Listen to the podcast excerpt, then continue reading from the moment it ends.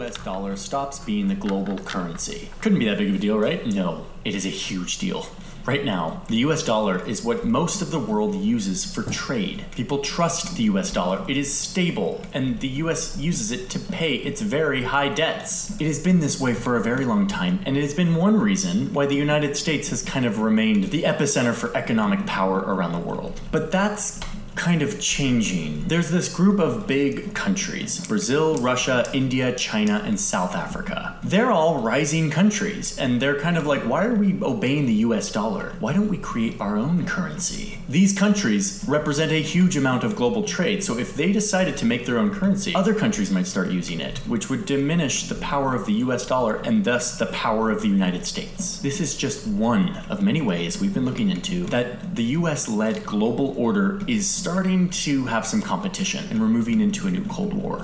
Do you know what the Federal Reserve is? It's not the government, it's a company that prints money. It's the central bank for the United States. What's that mean? It means that our money system, our monetary system is all fake. That's why there's all this disruption with digital currency. You need to read the book, The Creature from Jekyll Island. About five bankers got together in the early 1900s, assembled the United States banking cartel known as the Federal Reserve.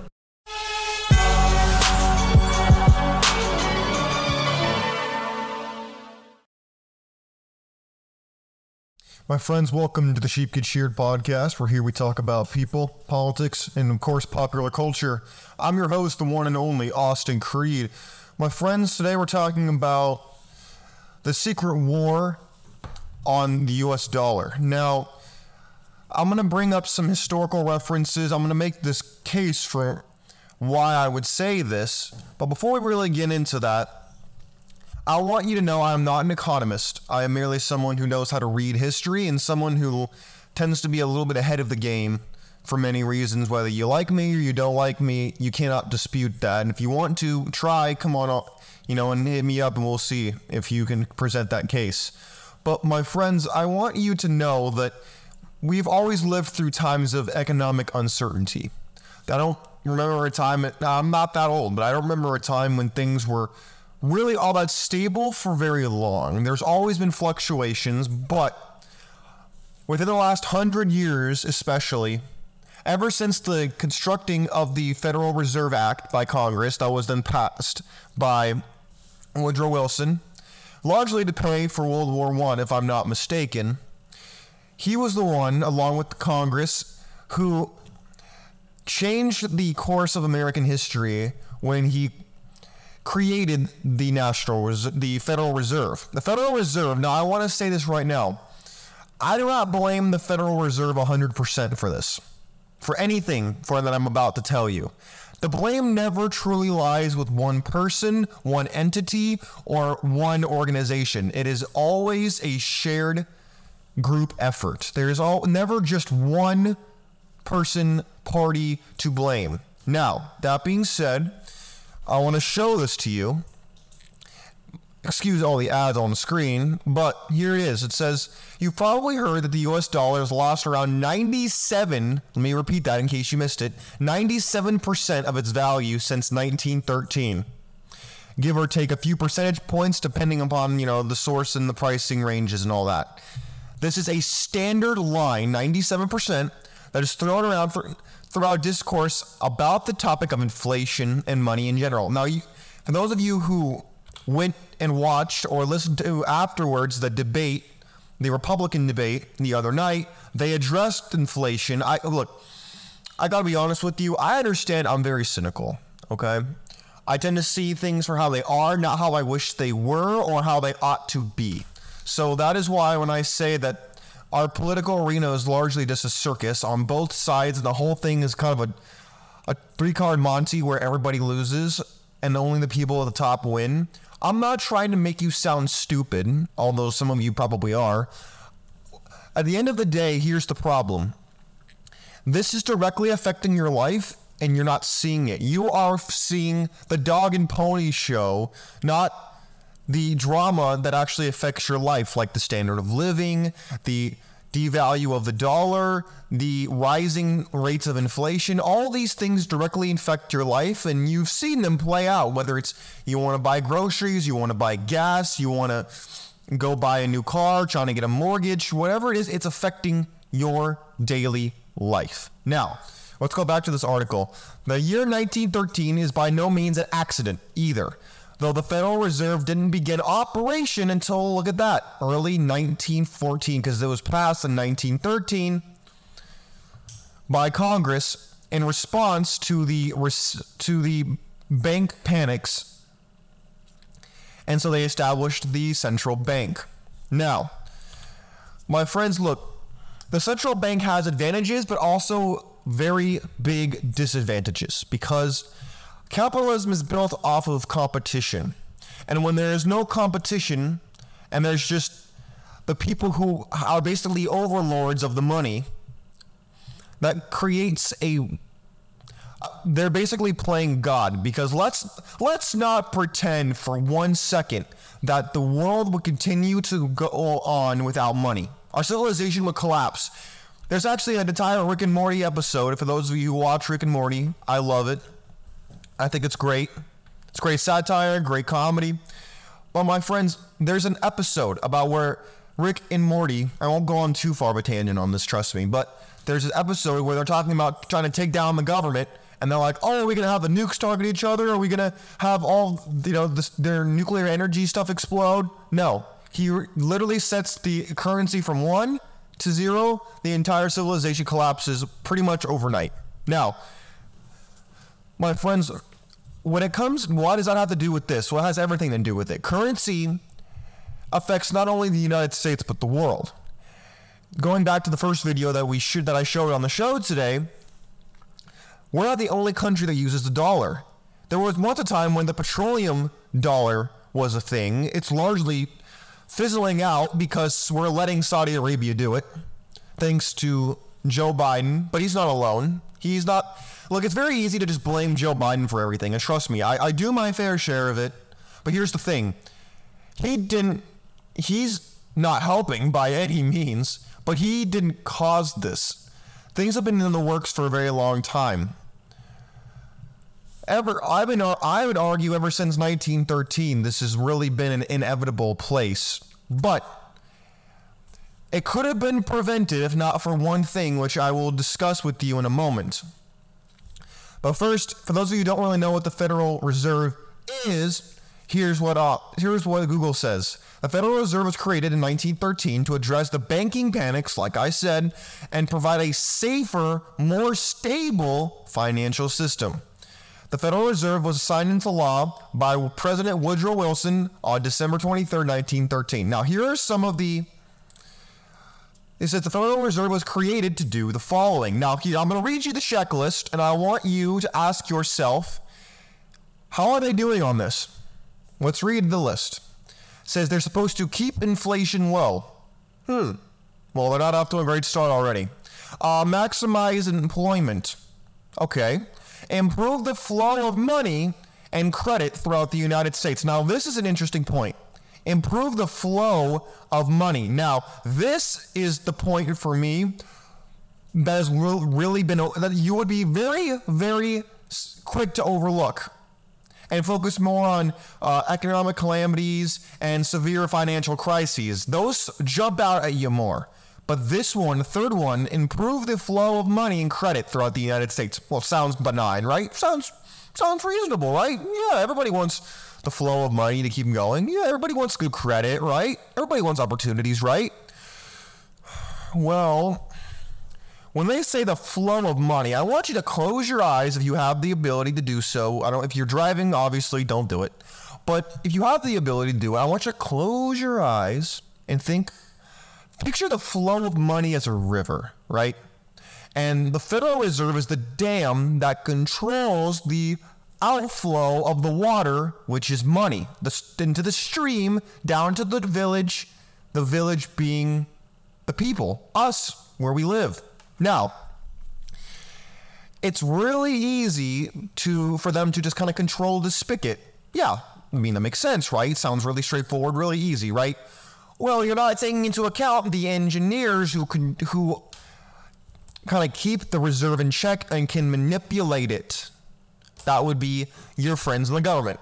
Now, the friends your friends in the government tend to like to spend money that is not theirs. Ergo, the public treasury, the tax money, right?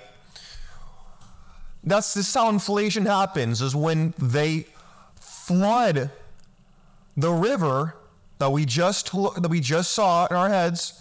They flood the river trying to make trying to trying to prevent any kind of drought, any kind of uncertainty. They just flood the the banks of the river, which would be the economy that is supposed to keep it streamlined as much as possible. Instead, they they it gets flooded, which is a ton and ton of money is really good because there's more water, there's more to go around, and people are happy initially.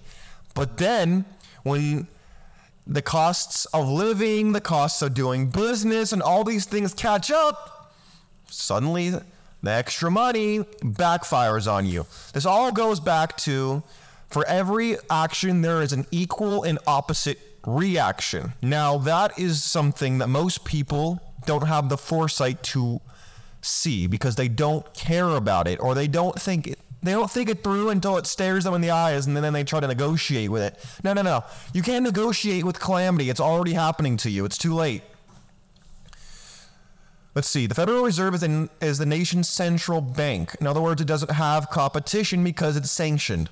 It manages monetary policy and regulates the financial system. It sets interest rates influencing the supply of money, like we just said, to the economy. It influences, in other words, it prints money.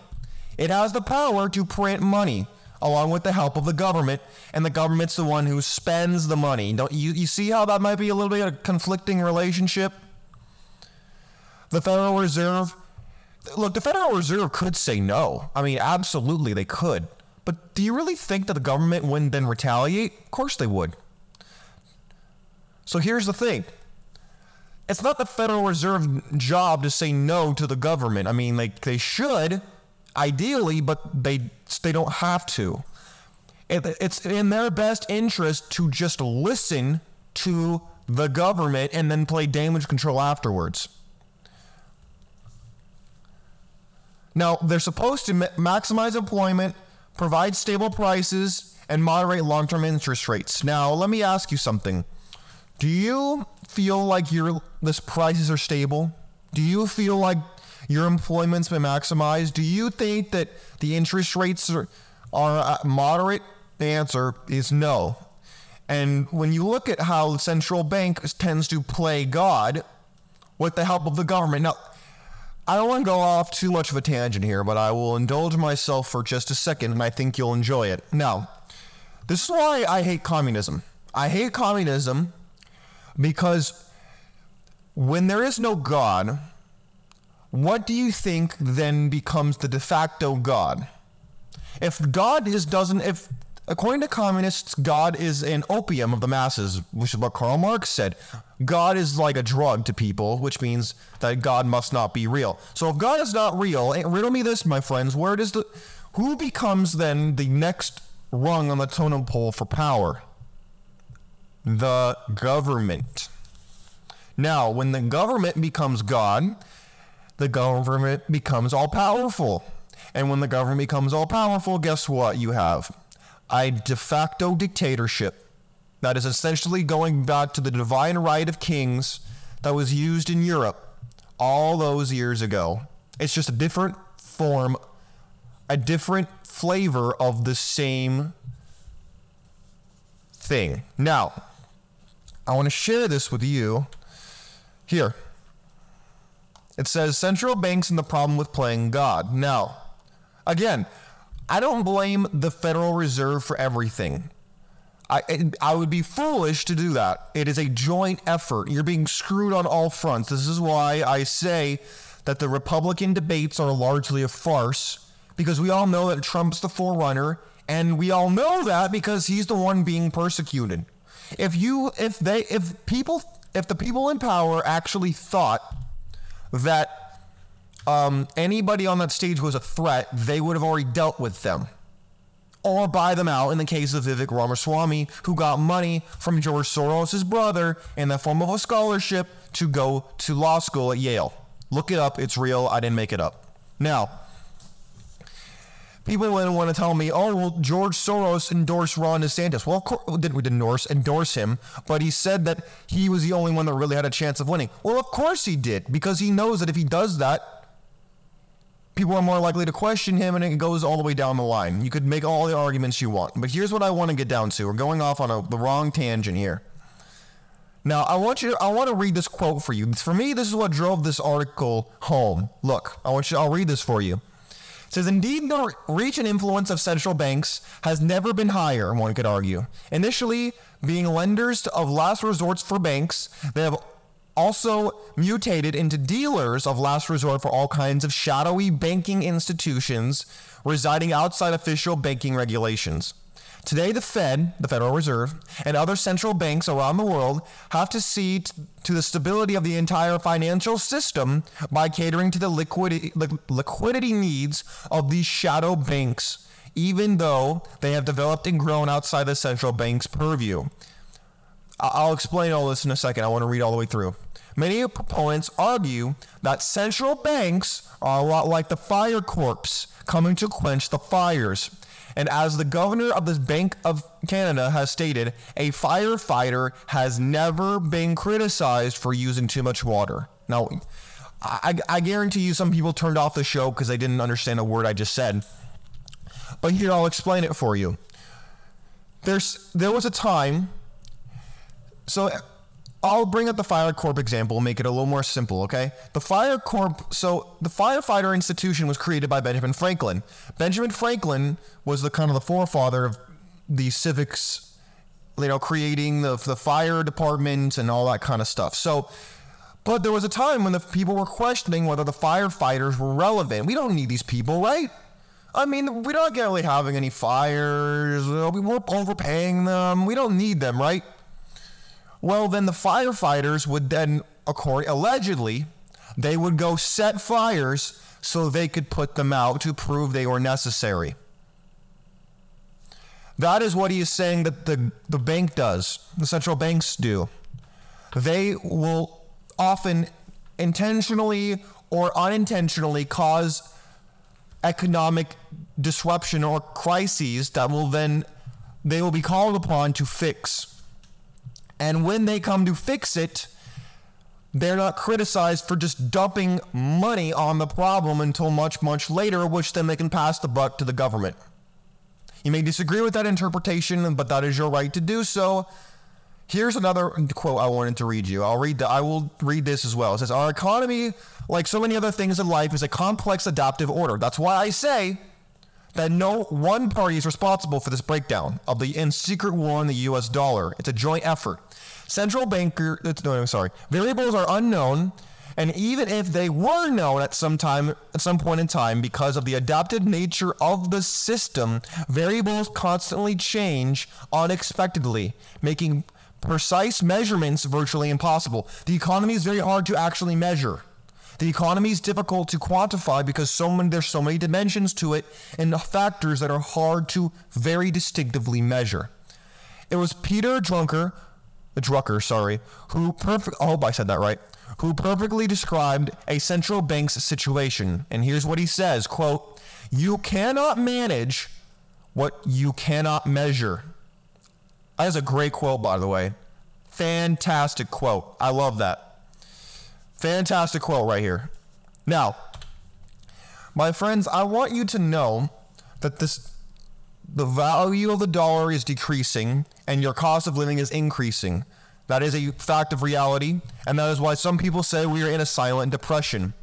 Because back in the Great Depression, people were making more money and the cost of goods were lower, adjusting for inflation, of course, than we have right now. And of course, no one in the government will actually say we're in a depression because then it makes them look bad and they can point to the numbers that they have manipulated and taken out and rearranged factors to tell you that we're not in one when in fact anyone who could actively say that is ridiculous and knows nothing.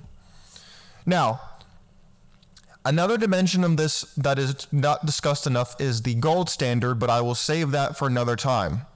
This is we're already going over time in this video today.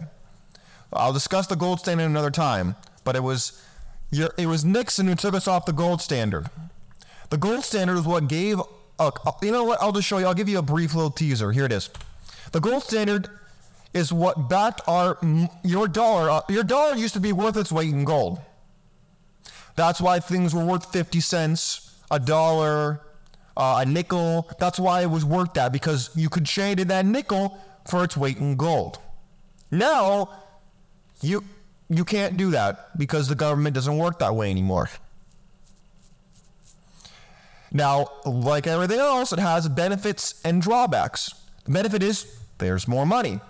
Downside, that money is worth less, and it's a, called a fiat currency, which means that it's basically only worth as much as people place value in it.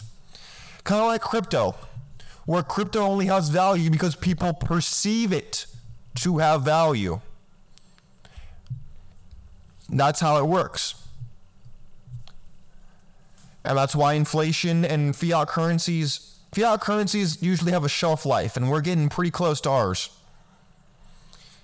But my friends, I want you to, I want you, I want to know what you have to say about the secret war on the U.S. dollar because I, I do not understand how anybody could look me in the eye and tell me that there's no conflict or war going on around the dollar. There is. There's economic warfare being waged all over the world right now, and just because you're not seeing it on CNN or MSNBC or on Fox News does not mean that it's not happening. It just means that you're not seeing it. But my friends, I want to hear what you have to say because I, I am not an expert on this. I'm merely able to read and put together coherent thoughts and a student of history. If you are an expert, I would love to hear what you have to say, but please provide your credentials. I don't just say, according to experts. I don't know what that means. Give me actual ethos. Establish an ethos, for God's sakes. Uh, being an, saying you're an expert is not an ethos appeal. Doesn't fly, at least not with me. But my friends, I want to hear what you have to say because I'm sure that you have a lot to say on this issue because this affects everybody. My friends, until next time, God bless you, God bless your family, and God bless America. We're out of here. Peace.